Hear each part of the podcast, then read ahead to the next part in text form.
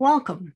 Today, the Whistleblower Newsroom is serving as an echo chamber, airing a portion of an extraordinary panel discussion hosted by Off Guardian, an unlimited hangout titled, quote, Russia and the Great Reset, Resistance or Complicity, close quote. The discussion is a rare deep dive into the history, players, and goals of those vying for the Great Reset's ultimate prize total governance over everything and everyone, and how a fraudulent COVID pandemic has been used to push the Great Reset into high gear. Special thanks to reporter Whitney Webb, who granted the Whistleblower Newsroom permission to air the excerpts you are about to hear. If, after listening to this program, you want to hear the full two plus hours of the entire panel discussion, go to off guardian.org. I urge you to listen hard to this discussion. It's rare to have the privilege of listening to unfettered voices such as these on such an urgent topic.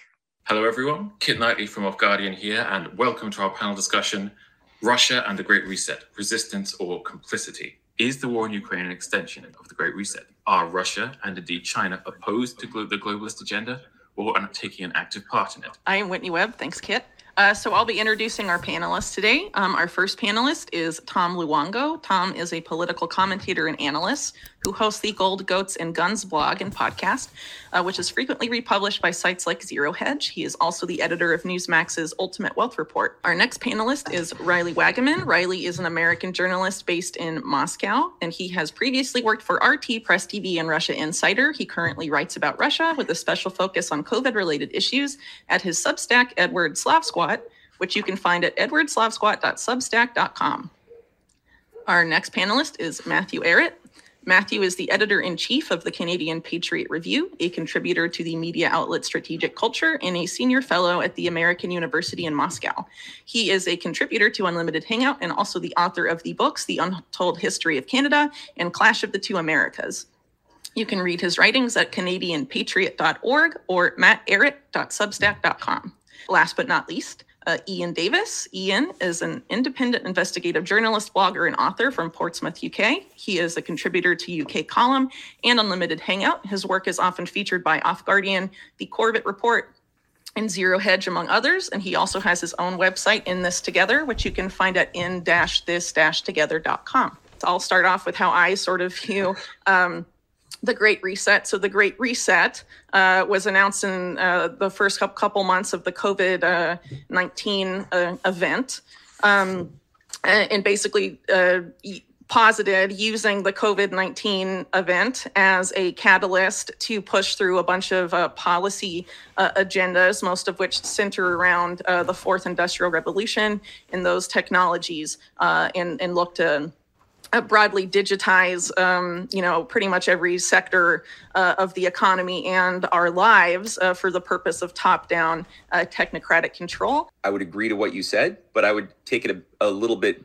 uh, further back, and I would say that in my analysis, the current thing that's come to be known as Great Reset finds its origins more in the um, the document, the founding document of UNESCO at the end of World War II in 1946 by Sir Julian Huxley the guy who uh, became the president of the British Eugenics Society, where he called for taking eugenics as sort of the queen of all sciences that became distasteful and unthinkable after Hitler failed, and to rewire it and retool it in the post war age uh, to make the unthinkable become thinkable.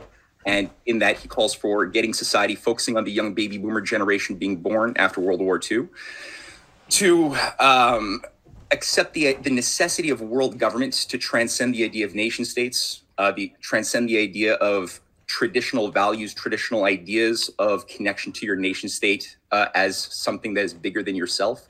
Mm-hmm. And this is the same guy who goes on to found transhumanism as a term in 1954. He's the guy who creates things like uh, the World Wildlife Fund with uh, for uh, nature in 1961 with Prince Philip, the guy who had just created the the Bilderberger Group uh, just a few years earlier.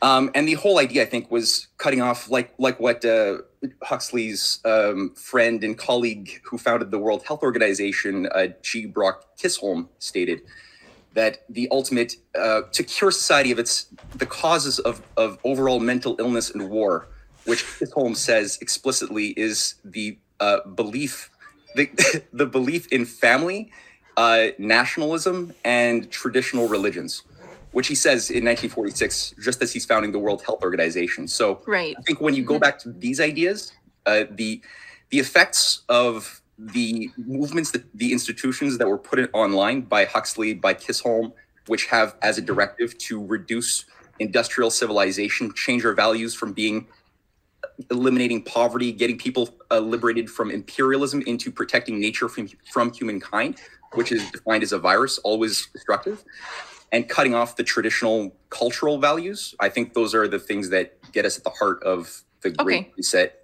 Yeah. objective. Well, based on what you uh, just said, then to the definition that I, I laid out, then you would want to add, um, I guess, uh, global governance um, Global and uh, governance. eugenics.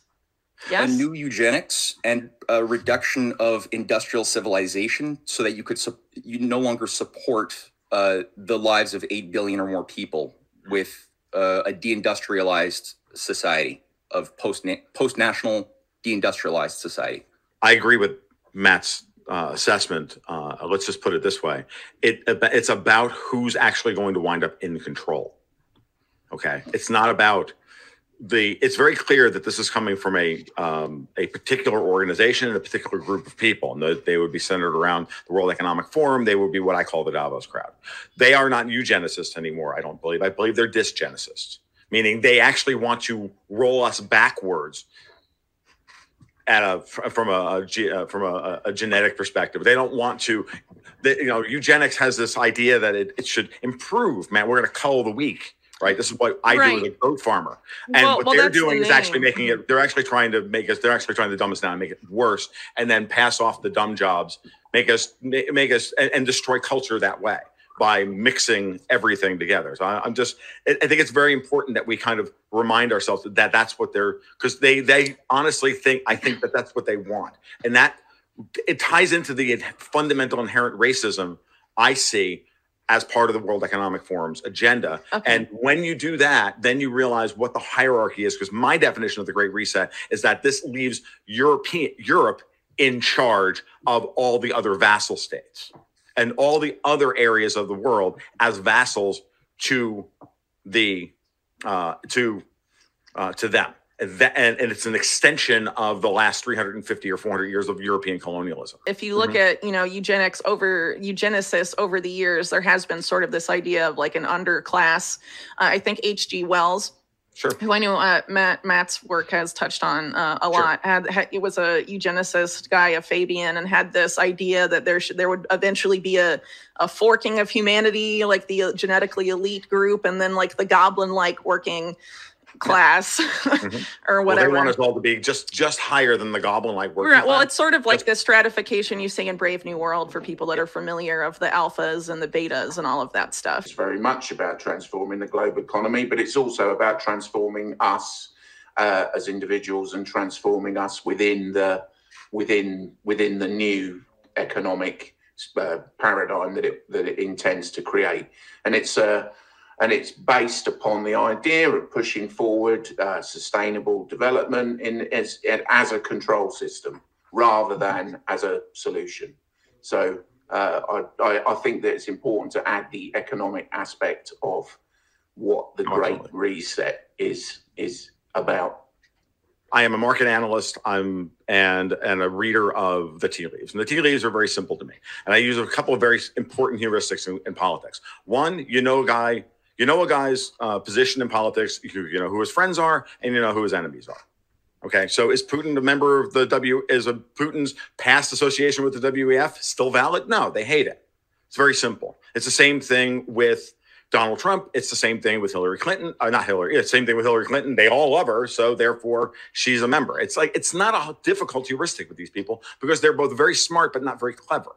Okay. The second heuristic is ultimately, um, who you know what is their stated objectives, and we can spend a lot of time um, looking at their objectives and their stated objectives and whether achieving them or not. I've been watching Russia from a cultural perspective. And again, I brought the cultural aspects of this up early on because I want you to because it's important to see it from that perspective. You know, you've got how many reports of how many churches are being built in Russia? How and while they're actively destroying culture and every aspect of what is good about American culture, what was previously thought of as good American culture here in the United States. We've got the the the, the coming canceling of Disney by the right, for example, here in the United States is going to be a backlash against these people trying to destroy, trying to even destroy everything that Disney owns. Okay same so when you when you parse it from that perspective and you listen to what putin has said and has had and has said to klaus schwab's face at davos i, I think it and then you, you see his actions and how he backs those things up. It's very clear that he's not on board with their agenda. Now have they used what they know to be his reactions. If they push him to the to do these things on the chessboard will he react in this way? And then therefore they can use that to their advantage or at least they think so? Absolutely. Can we conflate those two things into, into mistaking manipulation for intent? Absolutely. And i think that's where we are today. I think it's very important that we've kind of we're losing the forest for the trees here because there's so much data and there's so much mal, mis, and disinformation coming from the intelligence agencies to put push us into a position where we're all we've all lost our minds. I mean, and rightly so because we we're all worried about them pushing us to a potential nuclear war. So it's really not hard to see how it's easy to get lost in the fugue of information overlap. This is not something that was unforeseeable. And, and, in fact, I think that it was very much built into what was created in 1971 when uh, Klaus Schwab was induced as a little uh, puppet manager by Kissinger and others who are a little bit higher up in the echelons to put online a, a sort of junior partner to the Bilderberger group. Um, and at the same time as that was happening, you had a, a separation of the dollar from the the fixed exchange rate gold reserve system in the U.S. by Kissinger, Shultz, and others, by the Trilateral Commission coming online, and at the same time as that was happening, you had the Club of Rome being brought in, um, and their computer models that would use for the first time uh, linear equations to justify carrying capacity of human beings on the Earth. That was being brought into the World Economic Forum very early on. Alexander King, you know, uh, Aurelio Peccei, others of uh, of a certain eugenics bent. Um, who essentially put into motion something that transformed a, a genuinely industrial capitalist long-term thinking economy. There were problems to it before 1971 obviously but we had an, an, a metric that tied value to physical production and building things. So you couldn't just make money out of thin air. You had to justify it with an increased power of productivity before 1971 afterwards a new sort of logic was put into motion that turned our economy into an atrophying post industrial cult time bomb of increasing rates of bubble and, and, fictitious capital built on fictitious capital using ever increasing rates of unpayable uh, debts that really skyrocketed after Alan Greenspan, another prodigy. Well, I mean, anyway, normalized derivatives, right? Which is today the time bomb of time bombs economically, um, which could be blown just as easily as the 1929 bubbles were blown that induced a, a massive wealth transfer in a form of a, an attempted great reset back in 1929 um, and a controlled demolition of the economy back then. It didn't work out back then. However i think now they're trying to correct certain mistakes that they think that they made. And uh, now we're facing that time bomb erupting and there's a fight over what the new operating system will be and there will be a new system. The question is what will be the general framework and paradigm in which certain technologies certain uh, ideas of economic value, uh, security, other things are operating. And there's, I believe, a, a real serious battle between these two different opposing views of the way the new system will be. And, and that's how I'm looking at the current configuration of the multipolar Russia, China, Iran uh, orientation versus the unipolar cage of depopulation, deindustrialization, and uh, dehumanism um, of the Klaus Schwab, you know, golden collar Davos clique in the West. Going back to what we were talking about right at the beginning, what is the Great Reset? What is it about? Well, it's you know, it's all the things that we said. It's about introducing this new kind of of fourth industrial revolution based technocracy. Um, and if you look at what Russia and you have to say China are doing together at the moment, there is no difference between what Russia and China are doing and what the the the, the Western Schwabian uh, unipolar world order. And I agree with with much of what Matthew said. You know, there but what I would say is that the clash between the unipolar G7 based world order, for want of a better expression, and the G20 based multipolar world order suggested by um, Putin and Xi Jinping in their joint statement a couple of weeks ago, a few weeks ago, um, is is is definitely two two models that are vying for supremacy, but they're vying for supremacy within one system. There's only one system on offer, and both Russia and China. In fact, I would I would go further. I would say that China is the model for the new system, and Russia are very closely partnership partnering with China on on the rollout of this global model, and it's a model for global governance. So I think what we are seeing in uh, the clash between the, the, or the supposed clash, and I'm starting to doubt very much um, to what extent this is. I mean, I could go full bore tinfoil hat here because it's looking to me like the West is self destructing. Um, and I mean, I, I can't see that at the moment that sanctions are going to Russia looks like it's it's looking increasingly like Russia are going to be able to circumnavigate the sanctions quite easily. Um, you know, what are we looking at? We are looking at a realignment of power. And where does that, and if we go back, we don't have to go back very far. We can go back to the Trilateral Commission. We can go back to the comments of people like Soros, and we can go back to the Council on Foreign Relations and the Bilderberg Group who have all been talking about this eastward shift in power for the last 30 years, 40 years. And now we and now we are seeing it. We're seeing the thing that they've been talking about all this time. And there's, you know, Russia are fully on board with central bank digital currency, which is a key element of of of um, what we are, what we're we're going to going to suffer in terms of a technocracy, fully on board with the fourth industrial revolution. If we look at how the how the uh, Russia and China managed the COVID nineteen pseudo pandemic, which um, it, they were leading on it. They they the the Russia of and China were were as as as draconian as any any nation could be in terms of how they managed that that fake pandemic.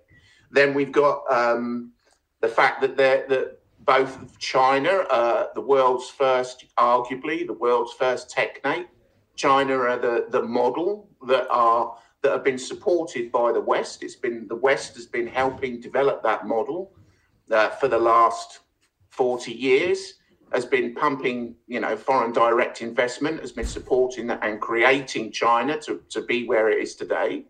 And that shift in power, that power struggle. And I, the one thing that I would say in response to what Matthew said was, you know, it doesn't have to be either or.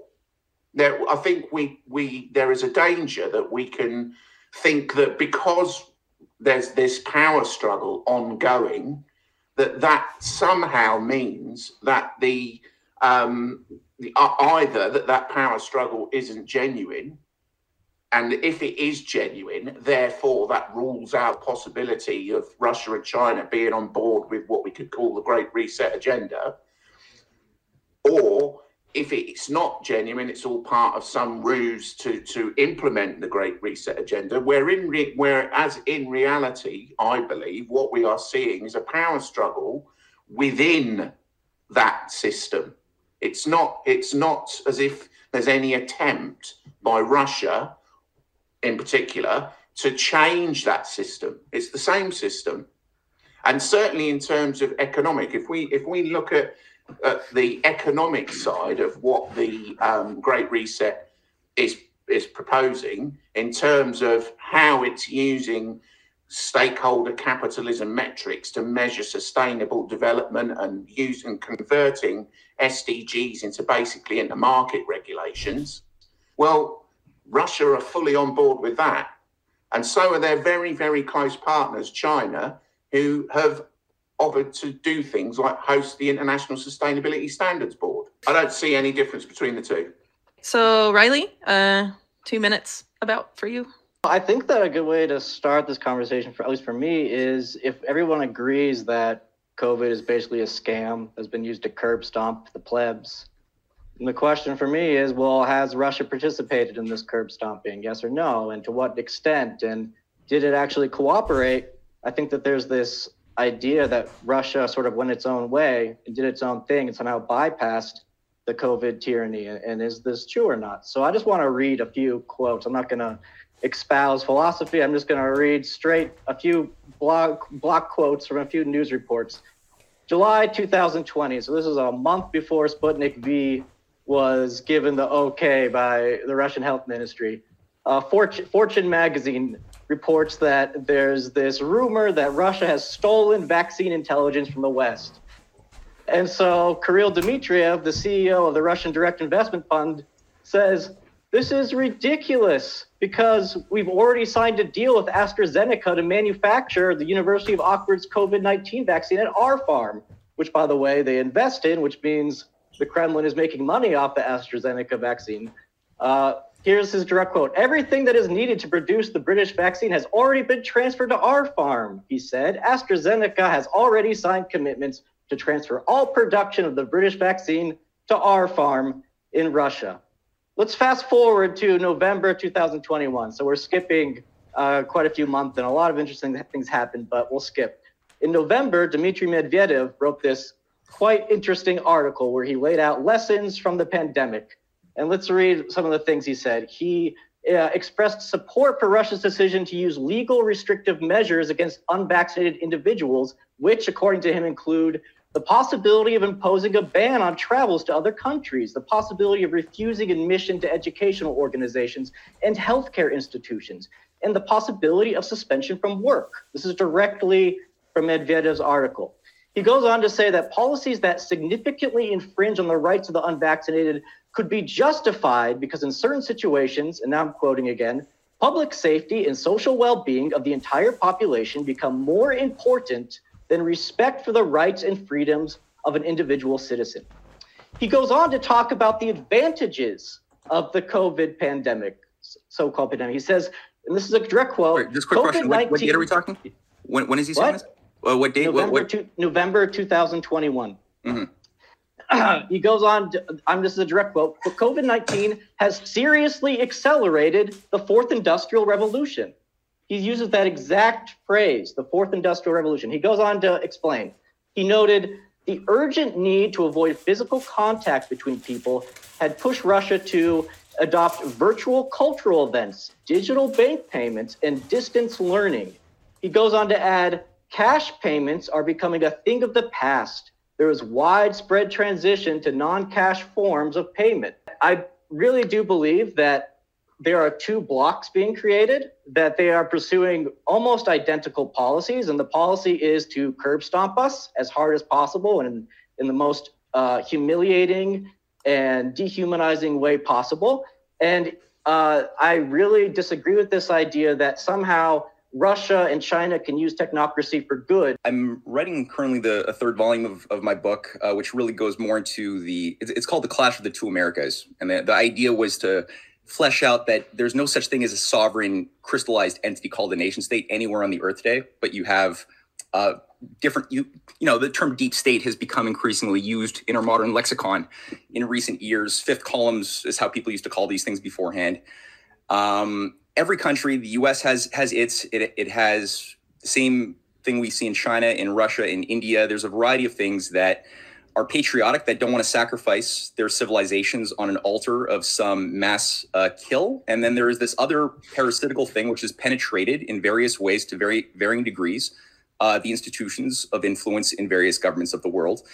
Um, the thing that I think is very important to look at is whether or not there are evidence, there's signs that there is resistance to this policy, this call it neo eugenics, whatever transhuman policy um, that has been utilizing the the, the COVID uh, pandemic as an excuse to advance its agenda. Because I do think that there's a lot of evidence of resistance and pushback.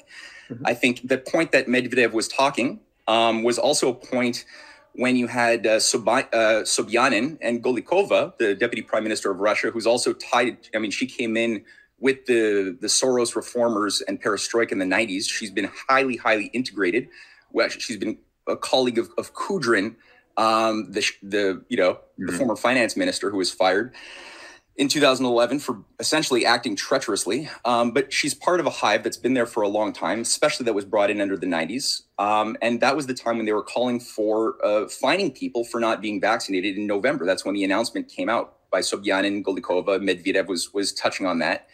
Um, and I think just about a, a month later, you had a proclamation from the Kremlin saying that no such thing would carry weight in law, and it was reversed. Um, so I do. I mean, was that a coincidence, or was that just a part of the game playing with people? No, I, I think that there was um, a problem that was being recognized by the fact that Golikova, who's been the person managing the the COVID nineteen response since the beginning in Russia, she, uh, following World Health Organization mandates and protocols, which have been assigned to the United States, to India, to China, has put into place a de-evolution of power under emergency management, which has in, enforced and empowered oblasts, provinces, states, municipalities to make decisions outside of federal authorities. That's that's happened in the United States. Look at the case of New York when uh, you know, while Trump was still in office.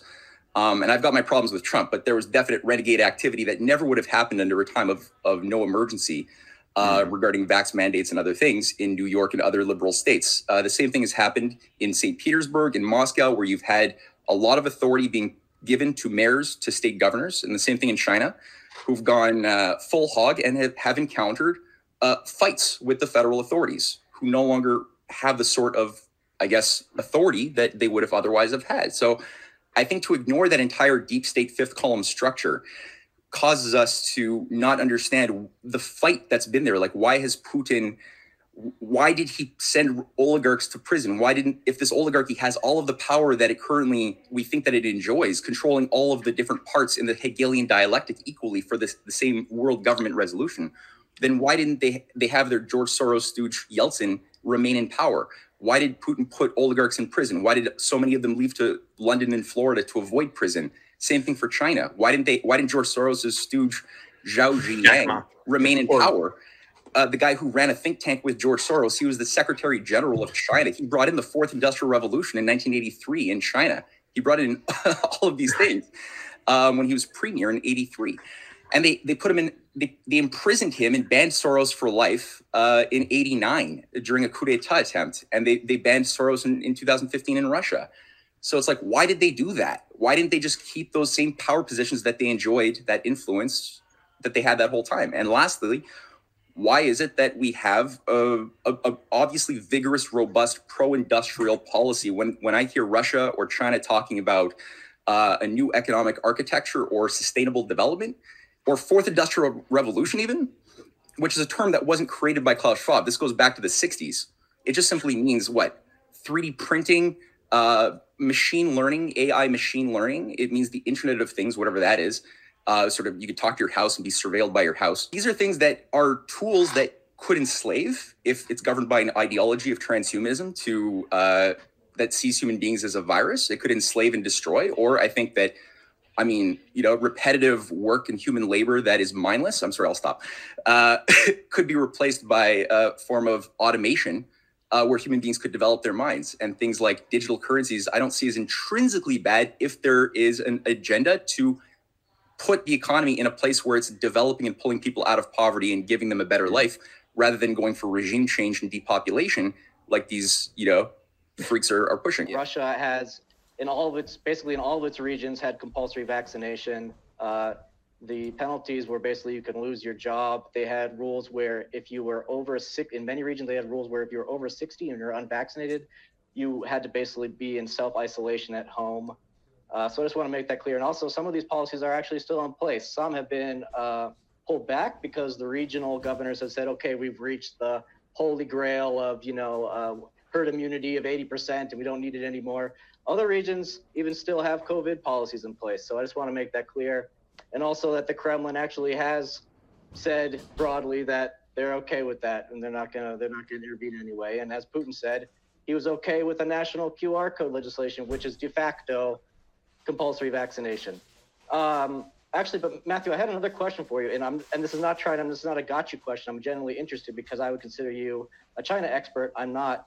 what do you feel about what's the deal here with China and these new lockdowns? I mean, they put 50 million people in lockdown. Shanghai, what I understand, is one of the strictest lockdowns ever, even even more strict than 2020. So I wanted to know, like, what's your take on that? Why are they doing Well, that? from, from the earliest days of the whole COVID uh, scamdemic, um, in February of 2020, their foreign ministry spokesperson was already like tweeting out articles from Global Research, uh, Yeah. discussing the Project for New American Century agenda to target with genetic racial targeting of uh, pathogens as part of the the warfare of the 21st century. Um, this is something that's been reinstated, restated, and restated again and again, and got re-amplified with the revelations of the international array of, of U.S. Pentagon-run biolabs all over the world. A lot of them are around China's own perimeter, as far as uh, it seems the evidence is showing. And the Chinese Foreign Ministry has been very, very clear about their concerns. And I think they've been watching this for 20 years. So part of it is that they're expecting this and have been treating this in form of a DEFCON 2. They've been in DEFCON 2 mode, right? Like DEFCON 1 is you're in nuclear war. DEFCON 2 is pre they're they're operating under the assumption that there is, if not this, then a likely other uh, targeted attack, perhaps targeting the Han uh, genetic stock. Um, the Slavs also, like Lavrov, has warned that there's been um, a concern that the Slavic genetic coding has also been targeted. Um, so part of it is they're trying to stay, I think, as much in control as possible without creating as many uh, fissures as possible. Uh, you got to pick and choose your battles. But in Um, control of what, though? Because I the thought that we all the way you could further put pressure on the capital markets in the West is to shut down the supply chains in China. So basically, the contention, and Riley, I, I guess uh, I would like you and Iain to respond to that. Is uh, the way Matt and, and Tom have framed it is that these types of behaviors um, on the part of Russia and China, they argue is is from a um, that those governments when they do uh, those uh, examples you brought up are on a wartime footing. So um, why don't you respond to how you view uh, that um, you know opinion? This argument doesn't surprise me because it's basically what you're saying is they're doing the same bad things, but one of them is doing it for legitimate security reasons. The other one is doing to oppress people or to make lives miserable. I don't see how you can make that argument though, especially just look at the data in Russia. We're seeing the high, the highest mortality since the end of World War II. We're seeing pensioners dropping off in the largest numbers since ni- the 1990s. We're seeing uh, the Russian government push a drug, an unproven, untested experimental drug that is very likely extremely dangerous with zero transparency, with very, very sketchy ties to all, all the key players that apparently everybody hates the World Economic Forum, Big Pharma, etc. And, the, and so the, the natural, for me, the conclusion here is okay, there's different blocks, there's a power struggle, but they're implementing the same the same st- structures to control us. It's the same curb stomping. They're they're just there's two different boots doing it to do different blocks of people. What are the key elements of um, the Great Reset? What what we think they are? I mean, for me, I, I you know, fourth industrial revolution, Internet of Things, Internet of Bodies, central bank digital currency. Um, I mean, what what are the other other aspects of it in terms of the digitalization of everything? 3D printing, machine learning, All that all that kind of uh, stuff.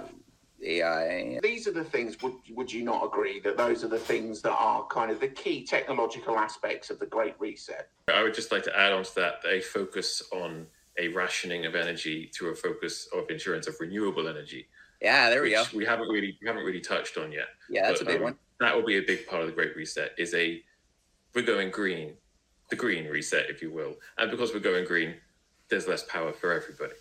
And in Yeah, I mean, terms of we- ra- it, it would essentially be rationing that power to become almost a currency. Putting a dollar Is value currency. on the reduction of your carbon footprint by going to energy sources that don't allow you to do very much to sustain uh, people or industrial economies. So, which country in the world has moved furthest down that path? The, down the green energy depopulation or deindustrialization path. Down the technological control of its population path. China has, Pervasive- employed technology quite a bit. Everything Kit just said, though, no. Uh, China is not relying their economy on windmill solar panels, though they have that. They're, they're, it's all for their residential uh, sectors, their industrial base. They're producing more coal, more natural gas, more nuclear power than any country ever in history. Who says that the sustainable development is about green energy? Do you, is that what you think it's about? Green energy? Well, It's the way Klaus Schwab defines it, it's about depopulation. Who says Klaus Schwab is in charge of I'm anything? using it as a fictitious. I mean, it's, it could be any name of an asshole, uh, you know, upper level manager And of the Great be- it Reset. be- I, I mean, I, it, it could be any PR muppet, and he's Yeah. just another one. Right? Sure. Now, the, the green revolution, the, the, the sustainable development, is not about anything to do with saving the planet from climate change by building windmills. not at all. It, it what it is about is the creation of new markets. That's what it's about. No, it's about depopulation. In my view, it's about the creation of new markets. I mean, if you're talking about creating about the the marketization of nature itself and creating four quadrillion dollars worth of new markets, I can't really see how that is not about the creation of new markets. But I'll, I'll, I'll take your point. So I think we are getting things very confused here. What we what we are uh, seem to be debating about is that is that to be on board with the reset agenda, you actually have to be pursuing all the PR bullshit that is at the front of the of the Great Reset agenda, and that's what it is. It's just PR bullshit. So, what is the Great Reset really about? What the Great Reset is really about is controlling the population, and as you have said, obviously, look at taking the eugenics aspect into it, possibly about depopulation as well. That's what it's about. And who is leading in the world on those elements that are going to enable that to happen? China and Russia. Not at all. No way. I think basically what what Iain was trying to um, set up, right, was um, he was n- naming specific technologies that are considered to be a key part of the Great Reset for the purpose of top-down control. Correct, Iain? And he was asking you which country is most advanced in those um, technologies. What I'm getting at is the means and ends, because the ends are depopulation and global stupidification. Mhm. And you might want to put like the idea that they create new markets, man. I mean, it's like saying, yeah, we'll put more dollar value on human blood, and that way bloodletting is going to become like a new fad, and we'll create new markets of people willing to like give their blood. But you're ultimately killing your well- markets. You're killing your hosts because everyone's like bleeding themselves, and that's what they're doing with this type of Mark Carney green new markets. The Mark Carney thing, though, it, it is in fact aimed at a lot of uh, new markety type stuff, uh, like the natural asset corporations and some of the stuff that they've been throwing in, which um like Cory Morningstar, if you're familiar, uh, has written a lot, and I've done some writing too on the, the financialization of, Yeah. of of nature agenda. So that is a thing that's sort of been folded into the sustainable development Yeah, yeah, yeah. portfolio, as it were. To they want to put a dollar and value Russia on everything in nature. Yeah, they want to do that, but at the same time, their the objective is to uh, destroy and, and and kill your your potential clients. Ultimately, like they're creating a system whereby they want a, a complete feudal system of no change, no obedience, whereby uh, you're it's bad business. You're killing your market. You're killing your clients by reducing their ability to sustain themselves, Well, and that's the agenda. if I could just ask to to have a better idea of of how you're looking at the eugenics agenda here, do you see this uh, broader eugenics agenda aimed at completely depopulating or keeping keeping certain segments of populations around and others no? Yeah, I think Like, do you see it as a the- selective the, thing? carrying capacity of most of the computer models that they're utilizing seem to vector around a consensus of one, maybe two billion or so. Yeah. Um, but overall, So reducing it to a certain level, do you think Yeah. that they Yeah. would selectively apply that to, to countries uh, like mm, to populate, I don't know, South America more than Europe or something That's a- like that? Do you see that as happening? I think going back to the Kissinger agenda in the early 70s for a world defined around uh, first, second, third world, you know, where the US was going to outsource and deindustrialize. China was going to be the sweatshop, cheap labor zone that would stay too poor to buy what it produces. And Africa and the, and the darker skinned countries were going to just not even have sweatshop jobs. They would just be used for their minerals extraction by Western corporations. That type of like crystallized configuration of the world into the the LO, the Eloi, you know, as, as H.G. Wells called it, right? The beautiful people who would just consume and be stupid uh, consumers in the the not things to come. What was it? The, the time machine. That was it. And then the the Morlocks, you know, that was like a cartoonified version of it, who would remain these like beta gamma uh, people who would just stay slaves producers. That was like Kissinger's forever model. He didn't want that to ever change. Um, he didn't want the Gang of Four to be put in prison or for any of that. Like the Cultural Revolution was what he wanted for the world. I was very interested about the idea that you know if we that Chinese uh, technological revolution just happened by you know some kind of fifth column that was trying to trying to introduce ideas against China's will. Um, I don't see that at all. And what I see is a lot of investment going from the West into China to make it happen, and that seems to have followed uh, a plan that was that was uh, discussed at length by people like the Trilateral Commission. So, you know, China's rise has not been just just organic. It's it's happened because of foreign direct investment and technological transfers at both at both the corporate and the political level. So, you know, I mean, I, uh, if and and and what we are seeing at the moment, we got the key. got obviously the key element, I think, of the control grid is going to be central bank digital currency, and there's no doubt that China are leading on central bank digital currency. I just wanted to ask a question. Um, it's a, a depopulation question. It's something I've never quite been able to like. What would be the purpose of a depopulation agenda? I mean, supposing that you attach a dollar value to people, and and you know we know they do.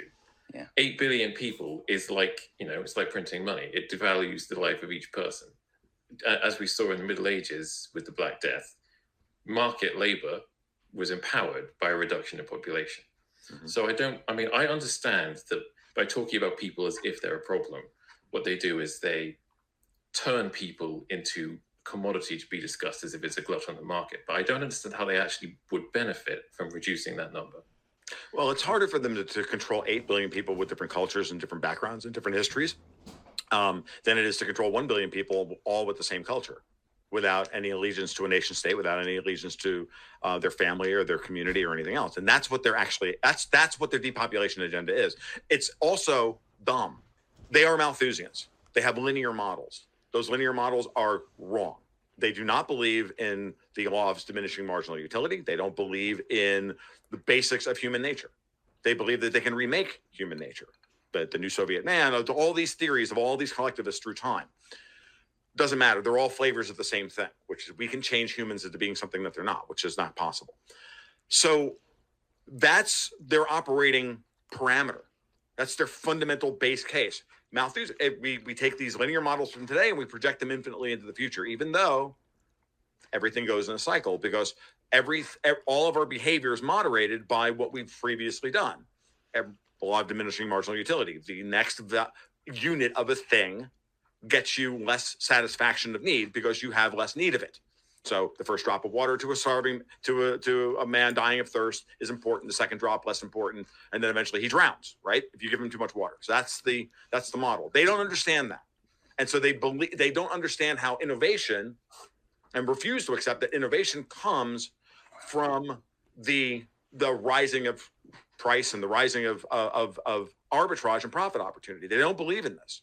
They believe in control, as Matt as Matt talked about. Because of this, we're we're mistaking, or the, the guys on the other side of this argument are doing pattern recognition and seeing the, the same things, but then ascribing the same motives, and those motives are not the same. Okay, because they because both Xi and Putin have talked explicitly. Remember, Putin has a degree in economics. He's a PhD in economics, and if you read his doctoral thesis, you will see what how, what he thinks about how to utilize people and how to go about this, and to go about defending Russia against the system that he's fighting against the the, the rise of which he's fighting against. Those those those fundamental Malthusian errors are what's driving all of this. And every one of these systems that they're attempting to put in place are metastable. They're not going to even if they even if Klaus Schwab and company were to win. And my my definition of winning is they win in Ukraine, they subjugate Russia, they turn on China, and they put the whole world under their version of technocracy. As I said at the outset, with the European Union and transferring power ultimately to the IMF as world government, with the BIS and the uh, the, the, United Nations world government, the IMF and the BIS as the world central bank. That's their goal, stated explicitly, no problem. And that win will last 15 years because it's not sustainable. It is not sustainable. And this is the problem with their arguments about what is sustainable energy, a sustainable economy. When Russia and China are talking about sustainable energy, go look at their actions, not their words. I don't give a hoot in hell about what it is they say in PR speak. Those are nice. Um, I see Power of Siberia 2. I see the Japanese buying, not not backing out of Sakhalin. I see more LNG going through the arc through, across the Arctic sea lanes. I see more pipelines. I see a 140 billion dollar book of business by Rosatom to build nuclear power plants across all of Asia. I see all of these things, and I and I see a 40 billion dollar investment in Iran. I see Gazprom um, uh, getting the lion's share of the investment off of Iran's Caspian Sea assets. I see all of these things, and I see the Saudis getting off the petrodollar. And then you're telling me that this is all part of Klaus Schwab's Great Reset, and this all just looks the same because at the end of the day, we're all going to have green passes. Do you, does anybody here not think that enough people in the world will just go, you know what? No. I mean, are we all just so freaking terrorized by these people to think that they're so all powerful when they're really just a bunch of frankly, inbred Euro trash?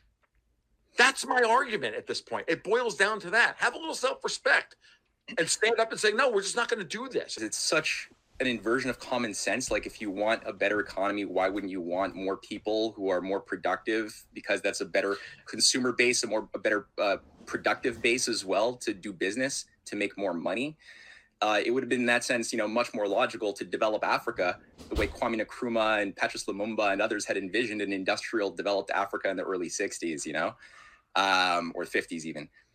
It, because that that would have been a, a, an Africa that would have had a better ability to support a higher quality of living standard, longer longevity. That means you're going to consume more because you're going to be living a lot longer, right? You're going to be producing more. you you why didn't they do that instead, right? It seems like really bad business. Instead, they went for this other thing of just rape Africa uh, for you know decade and decade and decade, which was actually really bad business. So in the closing statement here, look, I, would say that China has. Um, if, if you look at their one child policy, because people are often like, well, okay, China's about population control. Look at their one child policy, which they're they are still trying to heal off of. That was a mess up, but it was also not a China policy indigenously. That came from the Club of Rome. Song Jian, I wrote about this extensively in my new book and articles. Song Jian, a leading scientist, was brought in to the Club of Rome and brought back their computer models um, in 78, 79, which became what was adopted as part of a broader uh, condition upon which China would receive the factories and other things that it needed to get out of poverty.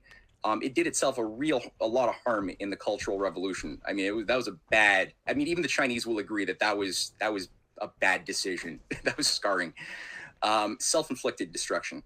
So to get out of a lot of the underdevelopment needs, there was an, an agreement reached by Kissinger to provide for giving them technology and, and factories and other things. Um, I don't think Kissinger had a sense of the long-term planning, like the very patient approach of these Confucian type of. And the Chinese leadership were thinking in much longer sweeps of history. Kissinger asked uh, Deng Xiaoping, like, "What do you think of the, the French Revolution?" Or no, no, it was uh, Zhou Enlai and uh, uh, Zhou Enlai said, you know, it's too soon. It's too soon to tell. um, so the Chinese are thinking like in multi multi generational terms, and Kissinger thinks in long terms too, being a part of the upper echelon managerial class. But I think even he was uh, sideswiped by the type of of multi phased planning which involved, I mean, for a period, China was almost lost. Soros, like I said, had their guy. I mean, Soros's man was in power. They, they nearly had him set up as the Gorbachev Yeltsin of China which was going to involve the privatization of their central bank and the full blown Yeltsin package that was being d- done in Russia in China in 89. It came close, really close. Um, people don't realize what Tiananmen Square was really about. Gene Sharp was on the ground in Tiananmen Square. You know, it was a it was a Maidan type of operation, and uh, and it didn't work out. It worked for Russia. Russia got their their complete, you know, uh, poison fed to them under Strobe Talbott, other Rhodes Scholars. Victoria Nuland was overseeing that as Talbott's assistant. Um, they got Chubais, who set up the Davos, you know, uh, the the the the Gaidar Davos uh, conference. He set up the Davos Pact in '96. He set up the, the Gaidar Davos conference in Russia in 2009. And where's Chubais now? Right, the, the leading privatizer who worked, who, who installed many of these oligarchs and, and even technocrats, um, like Golikova, her husband. Um, all of these people were all installed in the 90s, and, and many of them still have protection and are still there. Some of them run um, an operation within RT itself, like Margarita Simonyan, the editor in chief, was caught red handed, like, you know, essentially participating in an attempted coup d'etat in January 2020 when the whole Russian government resigned. And that same day, she had said that Putin should just claim ownership for shooting down the uh, the MH17 uh, jet over Ukraine, just like the, the Iranians claimed ownership, you know. Um, and she was like brought into Bloomberg and everything else. So there, there's this whole other thing inside of Russia that is apparently not something you could just extinguish. It's it's got protections. I think that there is nuance, there is a fight, and I think that if we oversimplify and just look at one limited definition of the New World Order as being specifically um, COVID oriented and nothing else, we miss a lot of that richness and we miss a lot of the the solutions, the weaknesses in the oligarchy's own system itself that they they that we can capitalize off of if we look at where where do they fail? Where what are they? What is the oligarchy afraid of? Um, which is I think what Russia and China are aware of.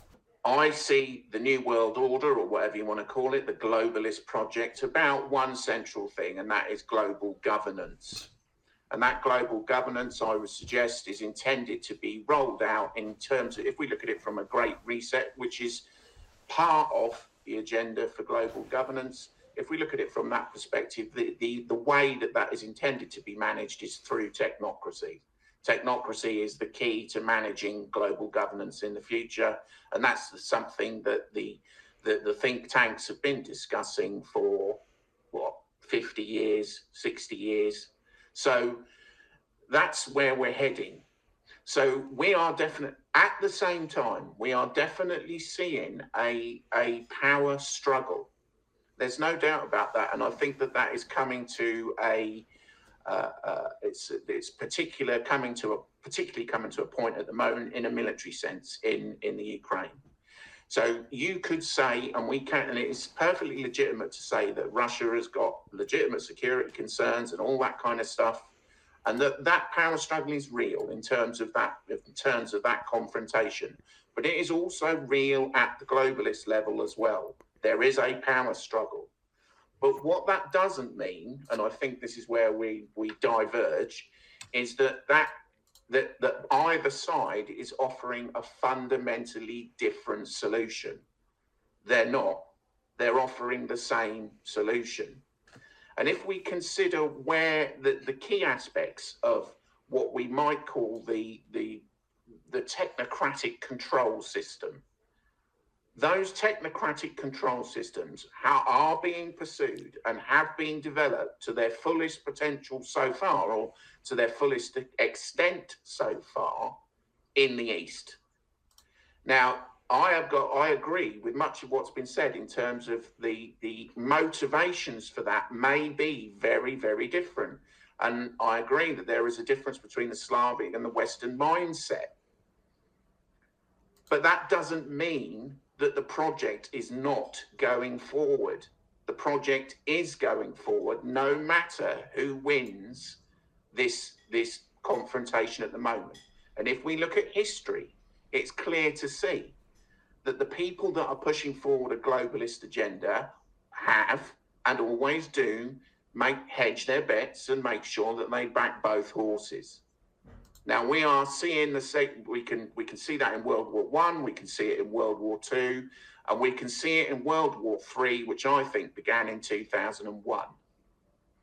This is a war against us all, not a war against you know East and West. East and West are vying for control of one system, and and the model for that system which was created, I would suggest, the world's first technate that we've seen is China, which was created with Western compliance and Western investment and Western technological transfers, technology transfers.